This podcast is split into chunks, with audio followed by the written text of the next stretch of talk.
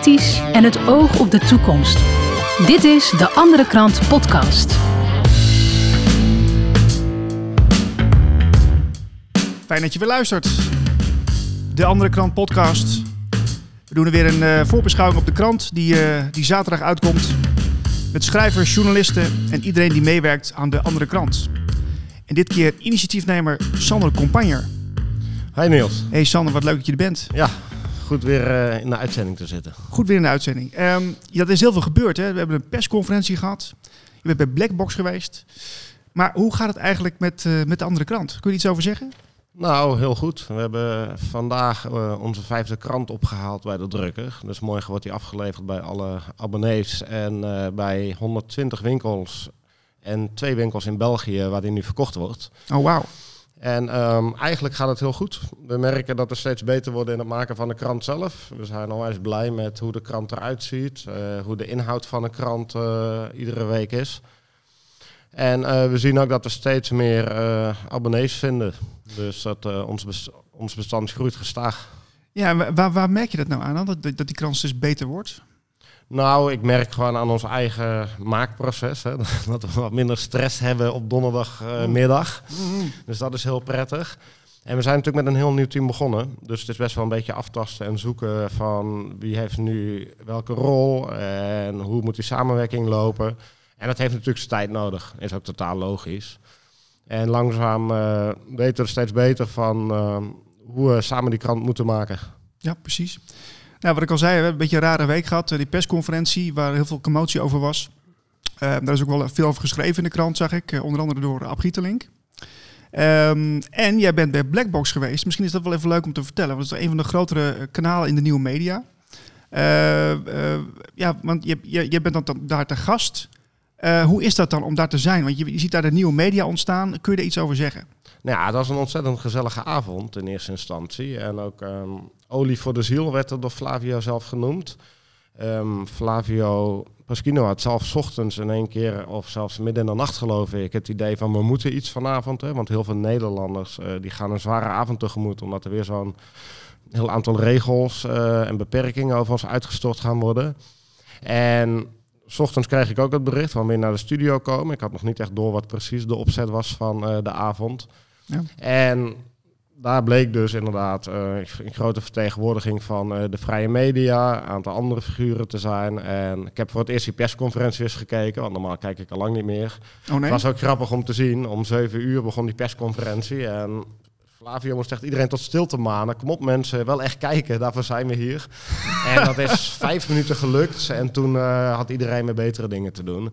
Want alles lekt al uit van tevoren. Je weet precies wat, uh, wat er gezegd gaat worden. Ja, de taal die gebezigd wordt in zo'n persconferentie, die is gewoon zo ergerlijk. Hè? Het is alsof er tegen kinderen gepraat wordt.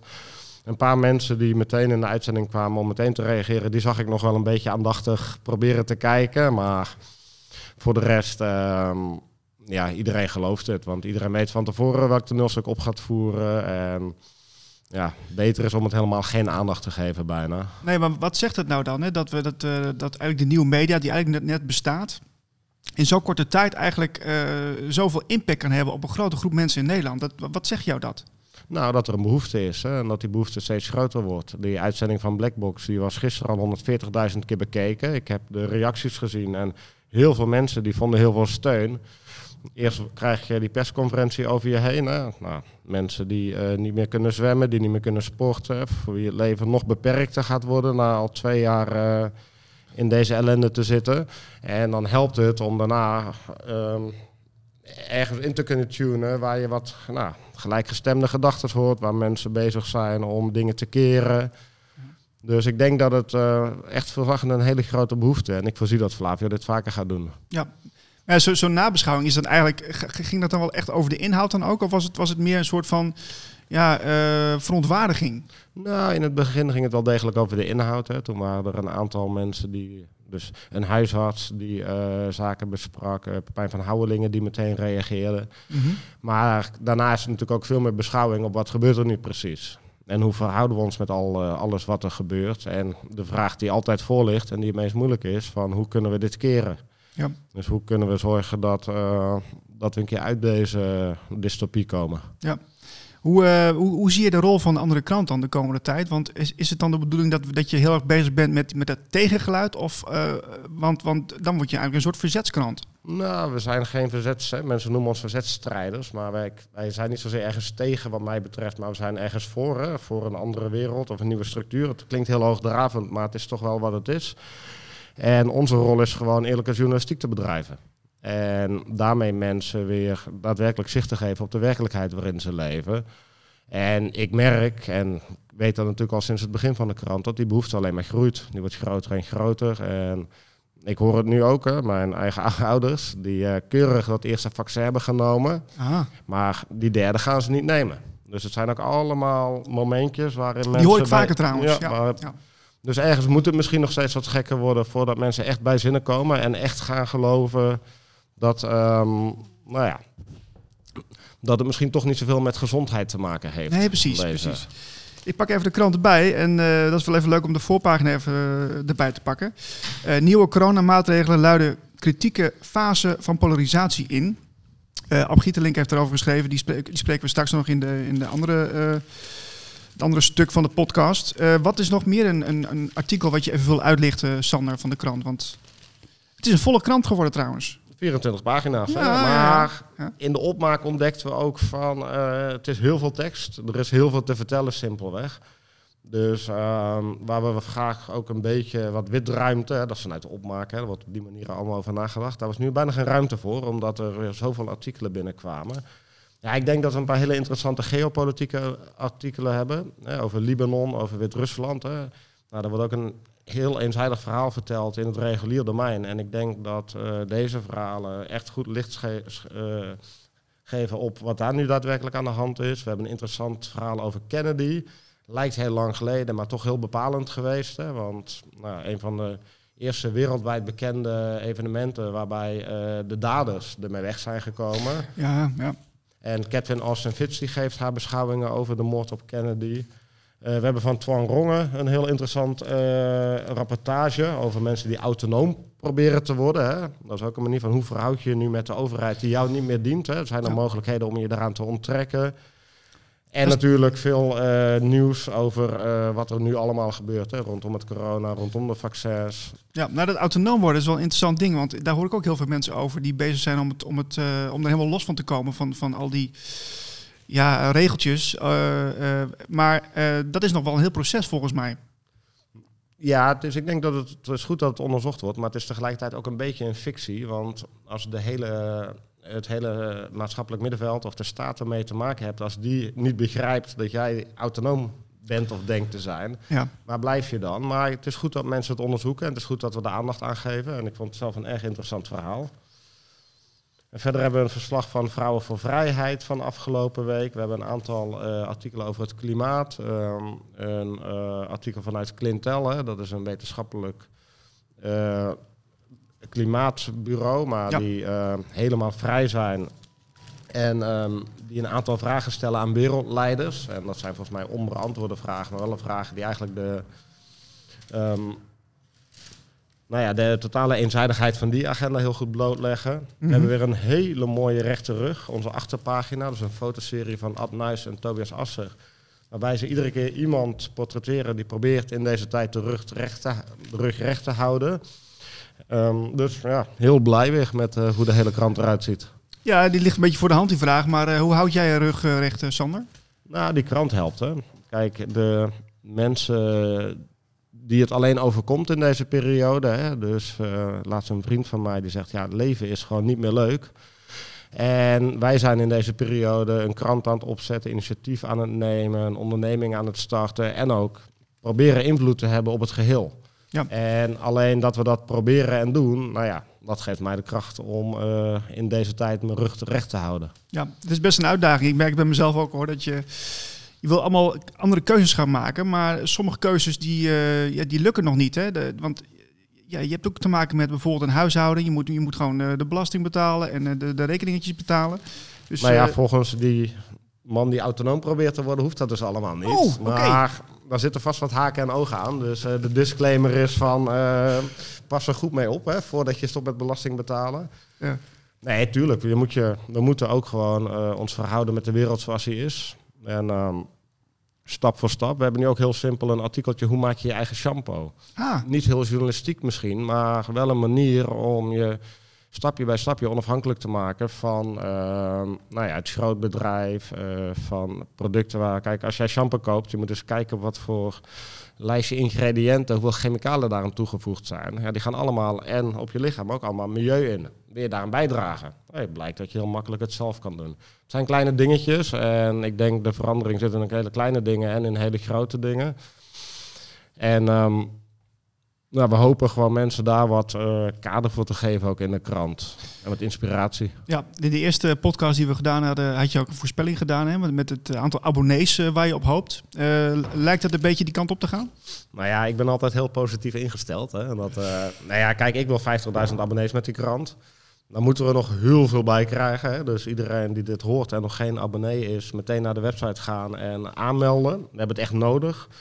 We zijn ook een professionele organisatie aan het optuigen. En nou ja, onderdeel van de, het losmaken van eh, de instituties, van het systeem waar we misschien geen onderdeel meer van willen zijn, is ook eigen verdienvermogen creëren. Zorgen dat mensen binnen onze eh, bloedsgroep eh, hun boterham kunnen gaan verdienen.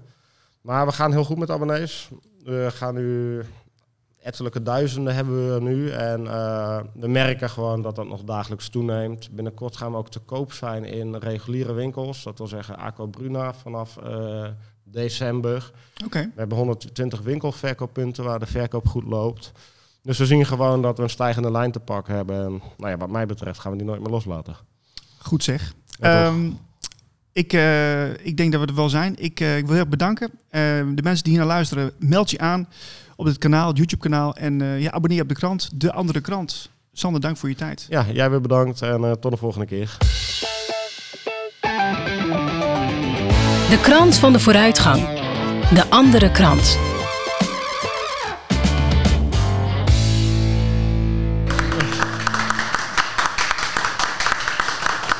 Hij staat op de voorpagina. Ik, eh, het is wel een beetje veel eer. eh, maar Is het goed, het is altijd goed om eh, met je artikel op de voorpagina te staan en een eigen column te hebben, lijkt me. Absoluut. Het is leuk, een leuke overgang, want we gaan eigenlijk naar het tweede blokje. We gaan praten met eh Ab Gietelink. Ab, leuk dat je er bent. En inderdaad, de voorpagina en nog een column erbij Nou, waar we het over gaan hebben even. Ehm, ja, ik heb, ik heb gelezen waar je, het over, waar je het over hebt. En het is natuurlijk de persconferentie, Ja. Eerste stuk. ja. Eh, hoe, heb je daar, hoe ben je daar zelf naar gekeken eigenlijk? Nou ja, kijk, wa- wat je ziet, ik ben natuurlijk een theaterman van huis uit. En je ziet dat, dat er. Dit zijn eigenlijk mensen die PR-managers zijn. Hè, die meneer Rutte en meneer eh, De Jonge. Die hebben een gescript verhaal. En die weten dat op een heel overtuigende en rustige manier te brengen. En dan moet je je voorstellen, dat is, ik weet, wij, wij als tv-kijkers weten niet hoeveel journalisten daarvoor zitten. Maar er wordt wel gezegd een stuk of veertig. En we zijn erachter gekomen, Sander Compagnier, de hoofdredacteur of eh, uitgever hier, heeft mij geprobeerd om daar ook binnen te krijgen. Dat is natuurlijk niet gelukt zomaar. Eh, en, Wa- waarom lukt dat dan niet? n- Ja, omdat je waarschijnlijk eh, geaccrediteerd moet zijn. En je moet dus deel worden van wat heet de, de parlementaire pers. Nou ja, En die mensen zijn natuurlijk ook van tevoren, eh, ja, zal ik zeggen, gescreend. Maar het mooiste was, als ik er zelf was geweest, en natuurlijk nog mooier is als ik de kans zou hebben om een vraag te stellen. En ik heb wel tegen San- Sander gezegd, ja, als, het, als dat laatste gebeurt, zou dat ook wel eens voor de laatste keer kunnen zijn. maar wat verbijsterend is, het- wat echt verbijsterend is, die mensen die passen zich aan, die volgen, die hebben allemaal schijnbaar dezelfde mening. En het is in feite nog erger. Als je luistert naar de vragen, dan zijn ze niet de volgers van het gezag. Ze zijn zelfs de aanjagers van striktere en scherpere maatregelen. Dus hoe repressief kan je zijn? Het is niet alleen zo dat we een, een media hebben die niet kritisch is. Mhm, ja. Het is zelfs niet zo dat we een media hebben die volgt. Het is een media die de zaak opheut en scherpere maatregelen vraagt. En dan moet meneer Rutte zich verdedigen en zeggen... nou, we pakken die ongevaccineerden toch al wel stevig aan met dat QR-paspoort. Ja. Nou, is dat dan wel genoeg, meneer Rutte? Is dat wel genoeg? Ja, nee, ik, ik wacht ook nog Zo steeds op, gaat het. ik wacht nog steeds op een journalist die, die ze het hemd van het lijf vraagt af. Maar ik zie het nog steeds niet gebeuren. Nee, ja, ik, ik zou het graag doen. Dat is werkelijk mijn taak. Dus ik hoop dat ze me met open armen ontvangen en helemaal de microfoon geven. Dan gaan we erin. Ja, ik weet, jij bent natuurlijk theatermaker van huis uit. Dus Ja. eh, dat, jij weet hoe je, moet, hoe je theater moet maken. Dus dat zal, zal wel lukken, denk ik. Nee, ik, ik zou je zeggen, mijn eerste theaterervaring was toen ik 16 jaar was. En toen eh, hadden we een, een soort debat in het gemeentehuis in de stad waar ik vandaan kwam. En toen leerde ik voor, stond ik voor het eerst voor de microfoon en stelde een vraag. En toen dacht ik, hier hoor ik de manier waarop je retorisch een vraag stelt. En dat doen zij ook, alleen ze volgen alleen maar. Het is gewoon echt verschrikkelijk. Sterker, ze jagen nog op. Ik ga even met jou naar, eh, naar je column, want eh, ik heb die even, even gelezen en daar vielen me een aantal dingen op. Ja. Je hebt een brief geschreven aan Sander Schimmelpenning. En dat denk ik eerlijk gezegd, Ab, eh, maken we hem niet een beetje te belangrijk? Nou ja, hij is op dit moment misschien een van de belangrijkste columnisten in de Volkskrant. En de Volkskrant is een leidende krant. En hij kwam met een column, nou daar, daar, daar word je alleen maar stil van. Hij zegt eigenlijk gewoon, de ongevaccineerden, dat is gewoon tuig van de richel. Die mensen moeten hun bek houden en die moeten buiten het debat gezet worden. Ja. En dat komt deels voort uit het feit dat hij en heel veel mainstream media mensen zich eigenlijk niet realiseren waarom ongevaccineerden ongevaccineerd zijn. Omdat ze überhaupt niet luisteren en niet in dialoog zijn. De kern van het probleem voor ongevaccineerden is dat zij weten en zien ja, dat er toch hele, he- hele grote mate van vaccinatieschade is. Ja. En dat onderwerp, dat probeer ik voortdurend op de agenda te krijgen. En ik ben niet de enige, een aantal mensen roepen dat natuurlijk. Maar dat komt niet door. Het woord vaccinatieschade en slachtoffers daarvan, ook op langere termijn, dat is een taboe onderwerp. Ja, wat, hij heeft dus een, een column geschreven in de Volkskrant. En dan, dan eh, gaat hij met zeer kwetsende en haatdragende toon gaat hij tegen eh, ongevaccineerden in. Ja. Eh, wat raakt jou daar nou het, het meest in? Want ik, is het ook een persoonlijk stukje dan? Ja, nou ja, kijk, ik hou van polemiek. Hè, daar ben ik niet bang voor. En ook met de media. En het liefst zou ik voortdurend polemische stukken met collega's. Ik vind deze jongen, waar ik best een respect voor had, want hij stelt ook, het is natuurlijk een goed uitziende jongen die, die ook goed kan schrijven. Maar wat hij hier schrijft is echt gevaarlijke onzin. Het is niet alleen onzin, het is gevaarlijke onzin. Want je, je maakt van een bepaalde groep, die op dit moment natuurlijk toch steeds meer met de rug tegen de muur komt, maak je een soort, ja, de nieuwe Joden. En het volgende stap is, we weten wat er met de Joden is, eh, is, is gebeurd. En dat schijnt hij zich helemaal niet te realiseren. Nee. Dat wat hij doet is niet alleen kwetsend, het is gewoon levensgevaarlijk. Want hij, hij, het is haatzaaierij en hij jut mensen op. En ja, hij heeft toch een, een bekend gezicht en dat straalt ook een soort gezag uit. En dat geldt voor de Volkskrant als geheel natuurlijk Ja, sowieso. Maar goed, aan de andere kant, je maakt hem ook weer belangrijk doordat je er aandacht aan schenkt. En weet je, ik kijk al eh, anderhalf jaar geen tv meer. Ik vind het echt gewoon eh, ja, bullshit. Ik zeg het maar. Ik vind het gewoon echt bullshit. Ja. Eh, en ik merk gewoon, als je er niet naar kijkt, dat het je heel veel energie bespaart. Ja, dat, dat is zo. Maar tegelijkertijd is het wel zo natuurlijk dat wij met de andere kant in discussie moeten. En de andere kant moet in discussie met ons. Dat heb ik eigenlijk van in, in het eerste ding gezegd. Ik heb, ben ook een aantal journalisten van de Volkskrant heb ik, oh, en, en, en, ook van het NRC Handelsblad. Hè, want ik zit gewoon in de grachtengordel en daar wonen zij en daar werken zij natuurlijk ook. Dus, dus daar heb ik wel een soort gevoelige dialoog mee. Maar Ja, ja. het ligt inderdaad moeilijk. Het ligt moeilijk. Alleen we kunnen niet zeggen, ja, wij leven in onze, in ons wereldje en zij leven in hun wereld. Dus er moet een dialoog, er moet een debat zijn. Ja. En het goede is in de Kamer, hè, we gaan, laten we even naar het, het stuk gaan, eh, wat dan met name eh, eh, ging over de Kamerbehandeling, dat er een aantal Kamerleden zijn die keihard zeggen waarop het staat. Dat is het positieve. Veel harder dan in de media gebeurt. Thierry Baudet van Forum voor Democratie is er één. Maar ik moet ook zeggen, Kuzu van Denk was heel erg scherp. Eh, die riep gewoon, het is een coronadictatuur. Eh dit is de, de regering is de fabeltjeskrant. Ja, doe maar. En, en nu, Geert Wilders, die is altijd scherp.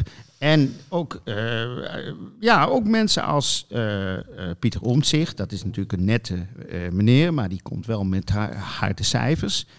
En je ziet dus dat er een soort establishment is van VVD, CDA, D66, vreemd genoeg, misschien niet vreemd genoeg, gesteund door de Partij van de Arbeid. Ik wou zeggen, die wil ik nog aan toevoegen inderdaad. Ja, Die, die vier partijen zijn een soort establishment en die lijken gewoon doof. En daar is een waaier aan 15 verschillende partijtjes omheen, eenmanspartijtjes, maar ook grotere partijtjes, die heel verschillende opinies heeft en eigenlijk ook tegen dat QR-paspoort is. Weet je, eh, ik heb vaak gesprekken over politiek gehad met mensen het afgelopen jaar. En vaak hoor je dan van ja, eh, het, het midden. Het midden zal het wel weer oplossen. Hè? Het, het, het, het, het veilige midden waarin er altijd weer een oplossing komt en waarin we weer uit problemen komen. Is er nog een midden? Nee, er is geen, dat, dat is allemaal verbijsterend. Eh, Ik ben 40 jaar bezig met naar politiek te kijken, erover te schrijven en te denken en commentaar te leveren. Maar wat sinds eh, maart 2020 gebeurt, dat had niemand kunnen voorzien zelfs. Het is zo absurd. Je moet je voorstellen, midden lijkt, links van het midden, D66. Dat is een vrijzinnig liberaal partij. Ik kom uit een D66-milieu. Hè. Mijn ouders waren daar lid van en het, die waren vrijzinnig, vrijzinnige burgerij. En die waren natuurlijk eh, voor de jaren 60 Ja. progressieve Vooruitgang, ja, ja. idealen. Die zijn van de generatie van Hans van Mierlo. En op een bepaald moment gaat D66 gaat haar eigen erfenis vermoorden. Door het referendum gewoon eh, af te schaffen. En je ziet nu dat in dat politieke midden de maatregelen en de inperkingen van de burgerrechten het sterkst zijn. En dat is verbijsterend. Het is verbijsterend voor mij om te zien dat die instituten waarvan ik altijd gedacht had dat die, als het erop aankomt, onze burgerrechten zouden beschermen. D66, nou ja, de VVD is niet helemaal mijn partij, maar daar zitten dan toch mensen die dat roepen. Ja. Eh, ja, ook eigenlijk alle andere partijen, maar met name in dat politieke midden. Natuurlijk ook het NRC Handelsblad en de Volkskrant. Eh, eh, die, de, de, de NOS, als het erop aankomt, staan ze in ieder geval voor onze burgerrechten. En dat blijkt niet zo te zijn. Dat is gewoon een, één grote desillusie. Men levert de burger, er komt een virusje langs en de burgerrechten worden gewoon overboord gekieperd. Ja. En er komt een heel legitimatiekader waarom het een goede zaak is en sociaal is dat al onze burgerrechten eigenlijk tot elastiek worden gemaakt. ja, en als je er tegenin gaat, heb je natuurlijk een beetje een foute mening, hè, Ab? Ja, dan heb je een foute mening. Maar ik vind dat we gewoon moeten blijven eh, eh, eh, argumenteren. En wat ook belangrijk is, is dat we in gesprek blijven. Dus we moeten die dialoog blijven zoeken. En mijn, mijn boodschap voor, ook voor de andere krant en voor andere alternatieve nieuwskanalen is... jongens, blijf niet in je eigen bubbel. We kennen alle, alle argumentaties. Maar zoek ook de confrontatie en zoek het debat. En eh, dat betekent ook, ga gewoon op het terras zitten met, je, met, met, met een journalist van de Volkskrant of het NOS. Als je, als je die kent of daarmee in contact bent. Ja, hoe doe je dat eigenlijk? Want ik, ik merk in mijn omgeving dat je met wel eens mensen spreekt die eh, anders in het verhaal zitten. En dat is helemaal niet erg.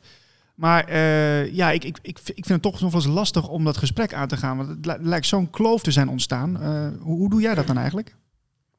Ja, kijk, ik, ik ben gewend dat. Ik, ik, kom uit een gezin waar altijd zwaar eh, gediscussieerd werd. En de ene helft was radicaal links en de andere helft was eh, radicaal rechts en alles daartussenin.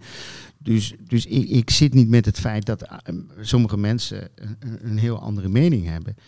En ik, tolerantie, verdraagzaamheid, dialoog is wat mij betreft gewoon een basis. En wat eh, de- Sander Compagnie deed, sorry, Sander Schimmelpenning deed, eh, dat is eigenlijk roepen dat dat niet kan. Ja.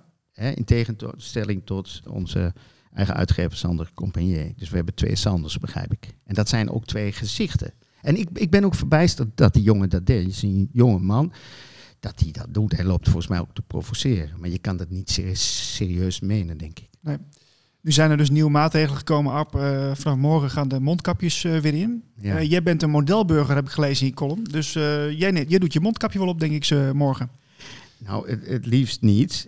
Ik eh, loop eigenlijk altijd zonder mondkapje. En dan krijg ik een of andere conducteur achter me aan die zegt: Meneer, u mag wel in de bus, maar dan moet een mondkapje. En het- hetzelfde verhaal natuurlijk in de, in de supermarkt. Eh, ik, soms zet ik die dan een beetje over mijn kin om, om er doorheen dingen. Er zijn mensen die de confrontatie keihard aangaan. Ik ga soms een beetje de confrontatie aan. Eh, dus ik, ja, we husselen daar wat in. Dat is mijn verhaal. Ik doe hem overigens nooit over mijn neus, want dan kan ik niet meer ademen. dus de, de, kijk, het is, het, mijn probleem ermee is dit. Ik heb helemaal geen problemen met mensen die een boerka dragen. Ik ben altijd opgekomen voor mensen die graag een boerka dragen of een hoofddoek. Maar het wordt anders op het moment dat mijn regering tegen mij zegt: U moet een boerka dragen. Kijk, de mensen een boerka dragen, moeten ze zelf weten. Dat mensen een hoofddoek dragen, moeten ze ook zelf weten. Sterker, ik kom op voor hun rechten om een boerka te dragen. Eh, en ook om een mondkapje te dragen. Van mij dragen ze vier mondkapjes. Het wordt anders op het moment dat ze mij en alle andere mensen gaan verplichten Ja. een mondkapje te dragen. Daar gaat het in feite over. Dat heet burgerrechten. Mooi gesproken, Ab. Dankjewel voor het luisteren. Wil jij ook de andere krant bij jou thuis? Bestel hem dan op deanderekrant.nl.